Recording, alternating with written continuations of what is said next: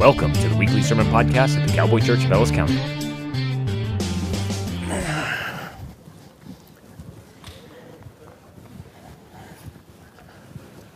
I might get tired. You know, when you get old and you have to start wearing glasses and everything else, you just have to be prepared. How are y'all this morning? I'll say that again. How are y'all this morning? Okay.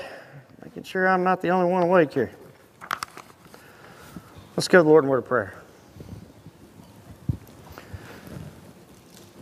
Heavenly Father, again, we just want to just come to you, Lord, and just thank you for who you are, your faithfulness, your faithfulness in providing for us what we need before we ever even need it. Lord, your faithfulness whenever we fall and whenever we fail. Lord, your grace, your mercy. Lord, we ask that you'd be with us in this service. Lord, I ask that you would speak directly through me this morning. Lord, I pray that you'd just open the ears and the hearts of everyone here.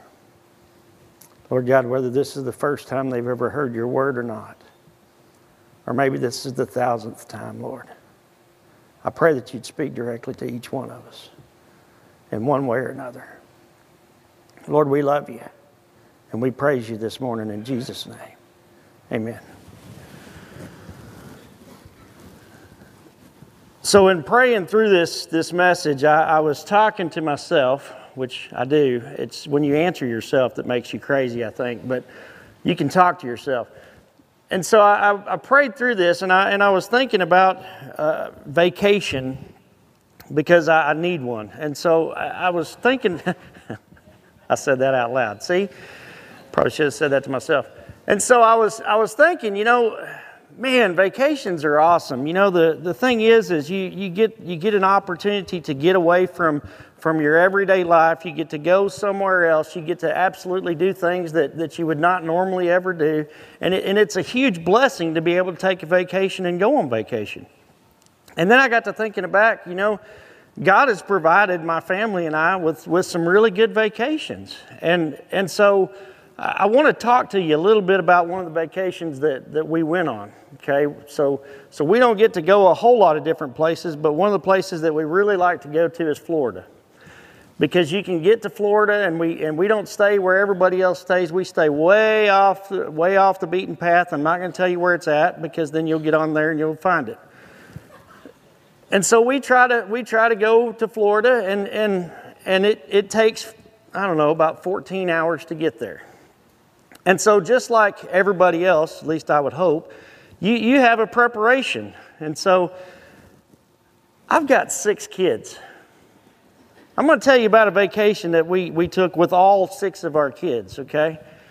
Luckily, we have an expedition, but you know, with that expedition and you put six kids in it, along with two adults, that's eight people. Where do you put all the luggage?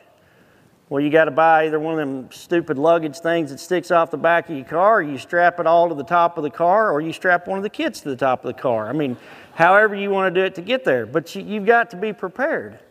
And when you've got six kids and four of them are girls and they're teenagers, and then you got two little ones, you got a car not only full of kids, you got a car full of hormones and, and everything going on.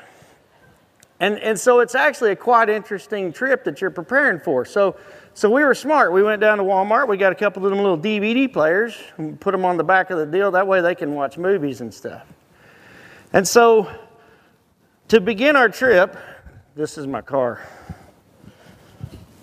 I get in and we're in the driver's seat, and, and before we ever even start, we always say a prayer. We pray that we would be safe on the road, that we would, we would be kind, and that we would do the things that God would want us to do, and that He would give, just put a hedge of protection on us driving. And so we do that. And so we all get in the car, and, and we, we get on 35, and, and, and I'm driving down the road, and we're about 20 minutes into the trip, and what do you think happens? Y'all done this. 20 minutes into the trip, and you got one of them that says, I got to go to the bathroom. I got to go to the bathroom. And, and your immediate response is, I just look at my wife and she says, You're going to have to hold it. And so then we're, we're driving down the road another five or six minutes down the road. Then it gets louder. I really got to go to the bathroom. I got to go. I got to go. So then you whip off the road. You go to the gas station. They use the bathroom. They jump back in the car. You get back on the road again. And you're driving down the road about 15, 20 minutes later. What happens? No, then we're not stopping because you had the opportunity. Now you're going to be holding it for a couple hours. So now we're driving down the road. We get on the road, and, and you've got one that's already mad at you because they got to go and you didn't let them. And so now you're driving down the road, and, and then what eh, you're driving, and everybody says, You know, I'm, I'm, I'm getting hungry. I, I'm getting hungry, right? You look down, it's like four o'clock. Really? You're getting hungry. Dinner's not till six. Come on now. And so then everybody, for some reason, is always starving to death. starving to death. They're not going to make it. And so then we start saying, okay, well, where are we going to eat? Don't ever ask that. Six people in the car that are all kids and two adults? No way, it ain't happening. Nobody's going to agree. So we had this thing, we all vote. There's six people, really? You tie everywhere you go. And so we finally we, we agree on Wendy's, and so so we pull into Wendy's, and and we we get go through the drive-through because we've already stopped twice for the bathroom. We go through the drive-through. Everybody gets their food, and and and you just try to calm everything down, okay? And then and then you you have another prayer. You talk to God. Everything is good until they start eating. What happens? Somebody said it. Somebody's got kids. They open the sauce, and now it's all over somebody else's blanket or somebody else's pillow, right? And then a fight ensues, and I'm driving. What do you think happens when the fight ensues? Then the drink falls, right? Because that's always got to happen. And, and so then we got to pull over on the side of the road and clean up all the mess that, that we had that we should, you know, just stayed at the restaurant and ate. So we eat and we keep on driving down the road. And then the fight starts about the movie that they're trying to watch. Nobody wants to watch this movie, right? And then one of them gets to watch their movie, and so guess what they do? They rub it in everybody else's face. You get to watch my movie. And then another fight ensues. And then five minutes later, what do we got to do? I go back to the bathroom. and then from the driver's seat, you hear the guy go, Oh my God, stop it! Quiet game for the rest of the trip. Anybody talks, I'm putting you out on the side of the road. Road trips are awesome, aren't they? Have any of you had a road trip like that?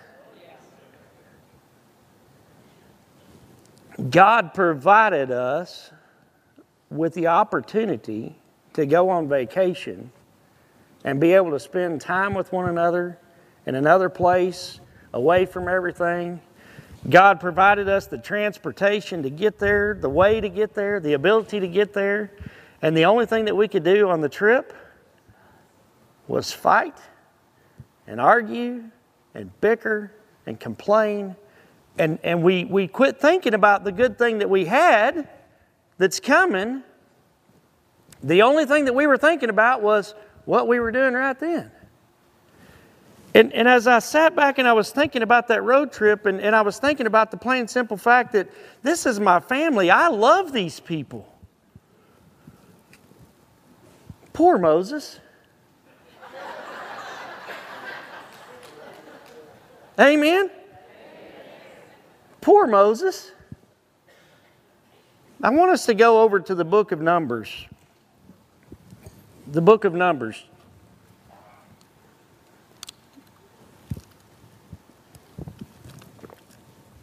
We're going to begin at, at chapter 20. But, but just to give you a, a, just a, a, story before, you, you got to understand that, that Moses is, has, has been, been ordained by God to bring Israel out of Egypt, out of slavery. And, and these, these people have seen miracle after miracle after miracle after miracle after miracle of what God has done to remove them from slavery. And He has promised them a land, all of their own, no more slavery, a land all of their own. And, and, and their focus completely changed on, on the trip.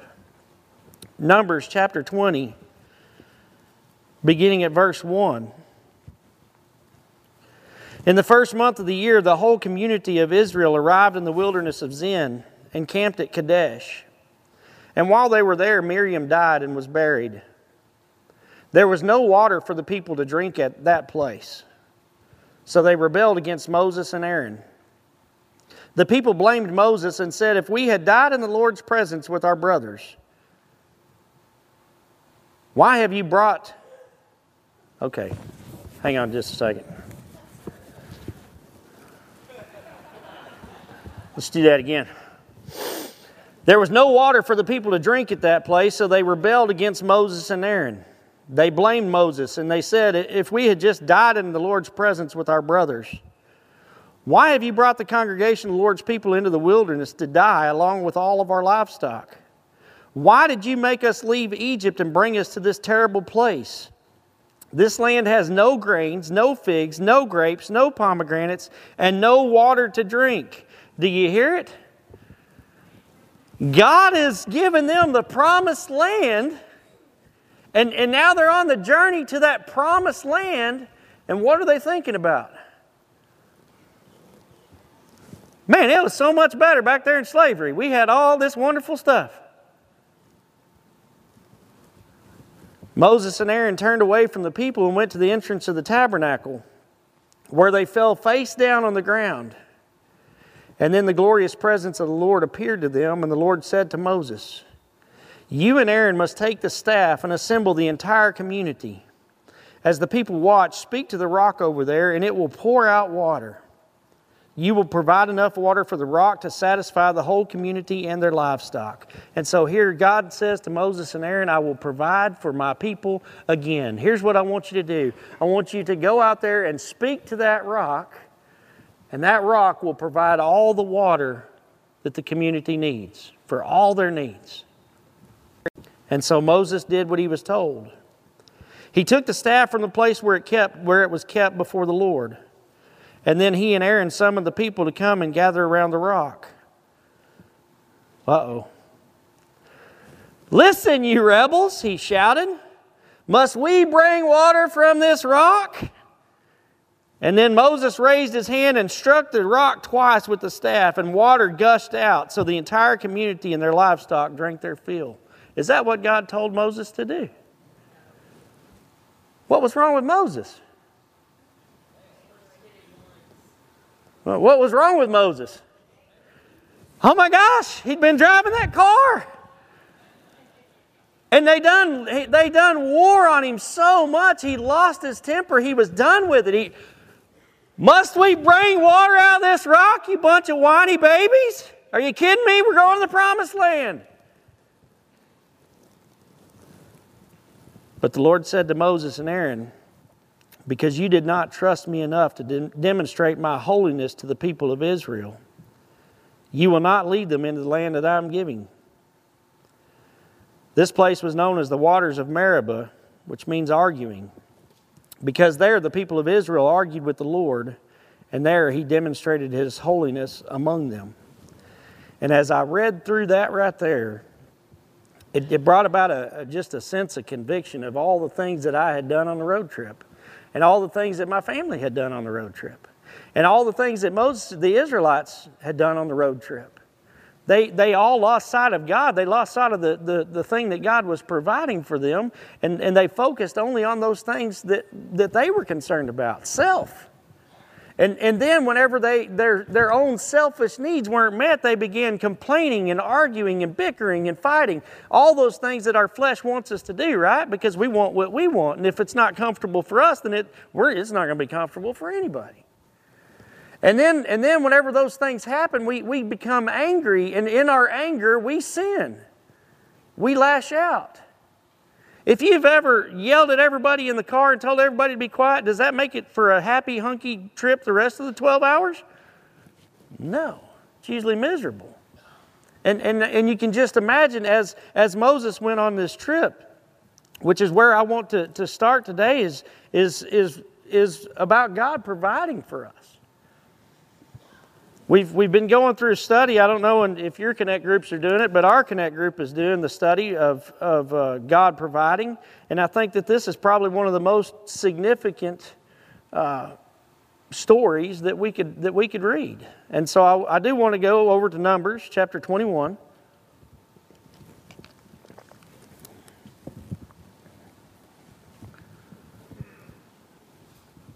But before I do so, I want you to see a, a, a pattern here Everybody became, became angry and frustrated. I sinned and I, and I reaped what I sowed for the rest of the trip. Moses became angry and frustrated. He sinned. He doesn't even get to go in the pro- promised land now. Moving over to the book of Numbers, chapter 21. In your study, God provides, it begins at 4, but I want to kick back to verse 1. The Canaanite king of Arad, who lived in the Negev, heard that the Israelites were approaching on the road through Atharim. So he attacked the Israelites and took some of them as prisoners. Then the people of Israel made this vow to the Lord If you will hand these people over to us, we will completely destroy all their towns. The Lord heard the Israelites' request and gave them victory over the Canaanites. The Israelites completely destroyed them and their towns, and they placed and, and the place has been called Hormah ever since. So I want you to see that, that they went to God, they asked God for, for provision, they were attacked, they went back in and destroyed the whole, the whole people. And so God provided for them, right? God just provided for them a, a great victory and all their people back. Verse 4 Then the people of Israel, Israel set out from Mount Hor taking the road to the Red Sea to go around the land of Edom. But the people grew impatient with the long journey, and they began to speak against God and Moses. Why have you brought us out of Egypt to die here in the wilderness? There's nothing to eat here and nothing to drink, and we hate this horrible manna. Have we heard any of that before?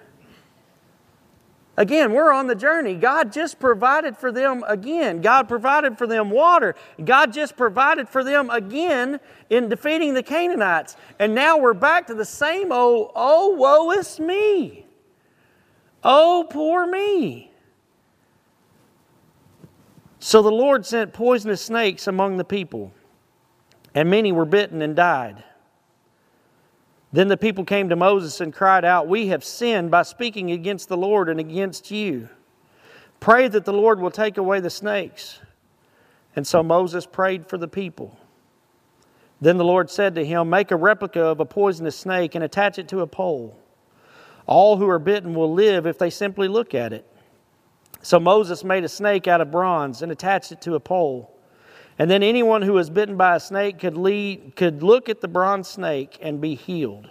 And so I want you to see all of this. So the, the people have now sinned. Remember, Moses, Moses sinned out of anger and, and he reaped what he, what he deserved. And, and now you've got God providing again, and now the people are sinning out of their behavior, and God says, okay, well, here you go. Here's you some snakes. Reaping what they've sowed. Again, they've sinned, they reap what they sowed. Now, whenever they started reaping what they sowed, then they started what? Oh my God, I'm sorry. I don't like this. This is not good stuff. God, please forgive me. Let's let's make this let's make this right. And so what happens then? Okay, y'all can answer me. God provided again. He provided what? He provided a sacrifice that only if they looked at it they would be healed. What about our own lives? You see in the pattern here? God, God provides. We, we, we go out and do what we want in sin. Then, then we start reaping what we sow from that sin. We don't like it. Then we go back to God and we ask for Him to provide again. And, it, and it's just a continued, continued thing. And, and my question was is, Man, why don't these people get it? As I'm sitting there reading the Bible, why don't these people get it? And then God says to me, Why don't you? Why don't you? Sure, we can talk about all that, that list of sins that we all know and, and, and, and are even listed out in the Bible, and, and we take it upon ourselves and we, we say, Well, I'm not going to do that. You know, I, am not going to do that. And, and we take it in ourselves and, and we start walking and we start controlling our own destiny, and, and we know what sin is, and, and we're going to stay away from it, and, and we're going to we're to do what we need to do to, to get to heaven, and, and we're going to do it all on our own. And, and, then you, and then you read this, this verse out of 1 Corinthians 13. And I'm going to read this to you because I like the NIV version better. God says that we are to love the Lord your God with all your heart and all your soul and all your mind. And then He says that we love your people, uh, uh, love your neighbor as yourself. And then He defines love for us. He says, Love is patient, love is kind, it does not envy. It does not boast. It is not proud. It does not dishonor others. It is not self seeking. It is not easily angered. It always trusts. It always hopes. It always perseveres. Love never fails. And God says that we're called to love everybody that way. And then I sit back and I think, well, you know, I haven't murdered anybody, and, and you know, that's good. But the plain and simple fact is, is God has convicted me with the word love. And I stand up here before you and, and confess the sins that I have because I wasn't patient with my kids. I wasn't kind with my kids. My kids were not helping me out any. They were boastful, they were envyful, they didn't, they didn't listen to one another. They had evil thoughts, evil plots, evil plans. Anger was all there. Perseverance was hard. All of those things. And, and, it, and it made me recognize and realize again that even in my walk with God, sin is still there. And there's nothing I can do about it in my flesh. I want you guys to turn with me over to the book of John.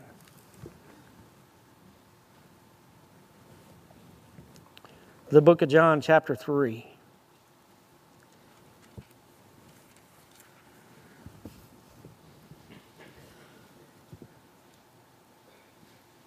Beginning at verse 1. There was a man named Nicodemus, a Jewish, Jewish religious leader who was a Pharisee. After dark one evening, he came to speak with Jesus.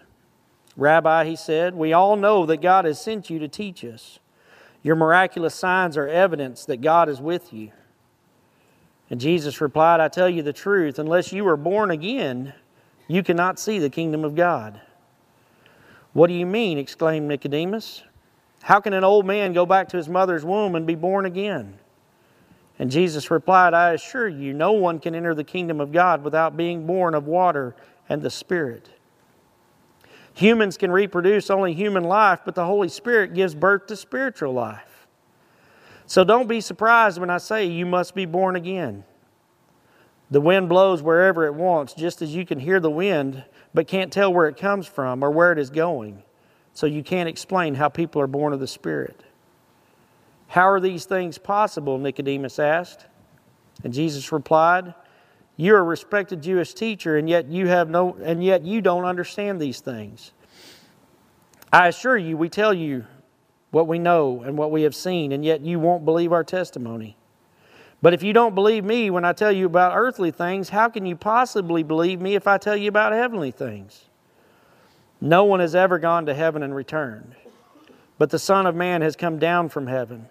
And as Moses lifted up the bronze snake on a pole in the wilderness, so the man, Son of Man must be lifted up, so that everyone who believes in him will have eternal life. For this is how God loved the world. He gave his one and only Son, so that everyone who believes in him will not perish, but have eternal life. God sent his Son into the world not to judge the world, but to save the world through him. You know, God provides every single one of us an answer to that very thing that we always try to solve ourselves. You see, God, God knew that our flesh would not allow us to stop sinning. God knew that the only way that our sins would be able to even uh, be removed is if He gave us a sacrifice to save us.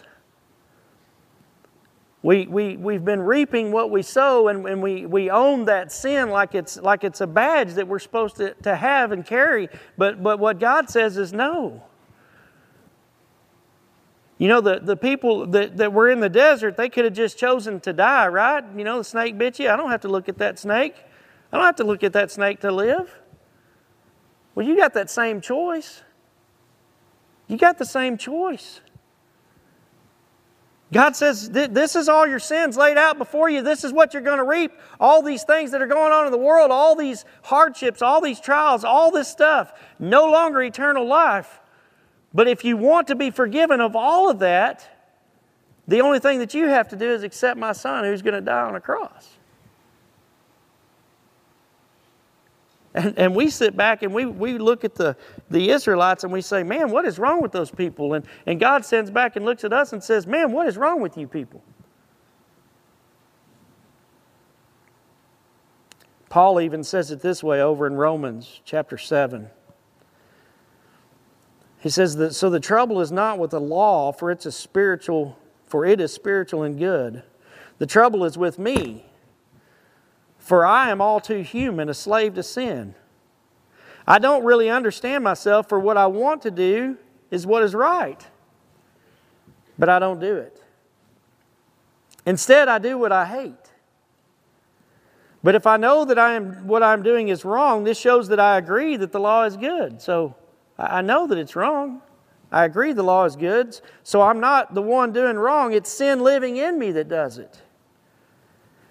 And I know that nothing good lives in me, that is, in my sinful nature. I want to do what is right, but I can't. I want to do what is, what is good, but I don't. I don't want to do what is wrong, but I do it anyway. But if I do what I do, don't want to do, I, I'm not really the one doing it. It's sin living in me that does it. I've discovered this principle in my life that when I want to do what is right, I inevitably do what is wrong. I love God's law with all my heart, but there's another power within me that is at war with my mind. This power makes me a slave to sin that is still within me. Oh, what a miserable person that I am. Who will free me from this life that is dominated by sin and death? How many of you have ever been in that situation? You know what's right. You know what's good. You know what you ought to be doing. You know where you ought to be going. You know the things that, that, that you should be doing, and you do the exact opposite of those things. And then you think that you're going to pick yourself up by your bootstraps and you're going to walk even, face, even faster and even straighter, and you're going to do it yourself, and you're going to accomplish it. And what does Paul say? Paul says, No, you end up in the same boat that you are. Then he finishes it off with verse 25. He says, Thank God the answer is in Jesus Christ our Lord. So you see how it is in my mind. I really want to obey God's law, but because of my flesh, I am a slave to sin. But thank God for Jesus Christ. Thank God for His sacrifice. We don't have to live our lives with God providing for us eternal life and, and, and, not, and not looking at that as the place where we want to be. We need to be living our life here as if we are living it for eternity. We don't need to get caught up in all the trials and all the troubles and all the situations that we're going through and live life in a miserable uh, place because we are consistently concentrating on those things that we can't accomplish being good anyway. We have to focus on, on what God did for us. We have to focus on the fact that Jesus was a sacrifice that God provided for all of us to have eternal life. And if our focus stays on Him, then we won't get lost on the road there. We're called to endure. The only way the cycle of sin is broken is done by Jesus. You can't do it. Let me explain something to you. If you could do it, honestly, think about it. If you could do it, why would God send His Son to die on a cross? If you could physically get yourself into heaven, why would He send His Son to die on a cross? It's only when we accept Christ as our Lord and Savior that our, that our spiritual life begins. Our spiritual life can take over the worldly life. Our spiritual life can begin to lead us so that we're no longer concentrating on the things of the world, but we're concentrating on those things of God. John 3:18 beginning there it says there is no judgment against anyone who believes in him. But anyone who does not believe in him has already been judged for not believing in God's one and only son. And the judgment is based on this fact. God's light came into the world, but people loved the darkness more than the light, for their actions were evil. All who do evil hate the light and refuse to go near it, for the fear that their sins will be exposed. But those who do what is right come to the light so others can see that they are doing what God wants. What are we called to do as brothers and sisters? We're called to hold each other accountable.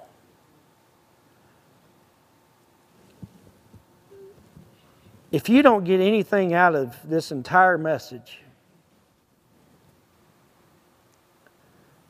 then I think you'd probably be asking the same thing that we asked Moses and all these people. What's wrong with you people? Why don't you get it? My prayer is, is that God has spoken to everybody today just as He speaks to me in, in conviction.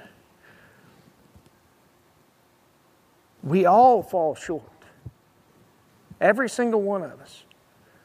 We all fall short. We are all sinners. Every single one of us deserves the, the, the punishment of those sins. We deserve to reap what we sowed. But what God says is we don't have to. That He provided a, sacrifice for us, and that whenever we, whenever we ask for God to come into our life, when we accept Jesus Christ as our Lord and Savior, then the Holy Spirit begins a, a, a new birth, a new way of life. And then we begin to allow our spirit to lead us versus our flesh leading us. Now, now is that going to make us perfect and infallible? Absolutely not. You're still going to fall short. Again, Jesus wouldn't have had to die if you could have done it. But I promise you that whenever you start to step out, your spirit will give you a check and convict you right there. This is not where you're supposed to be going. This is not the direction that I want you to be on. And your focus is on the world and not where I'm leading you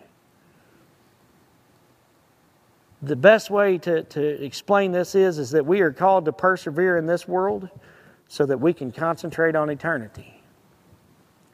This world is short, eternity is forever. Let's pray.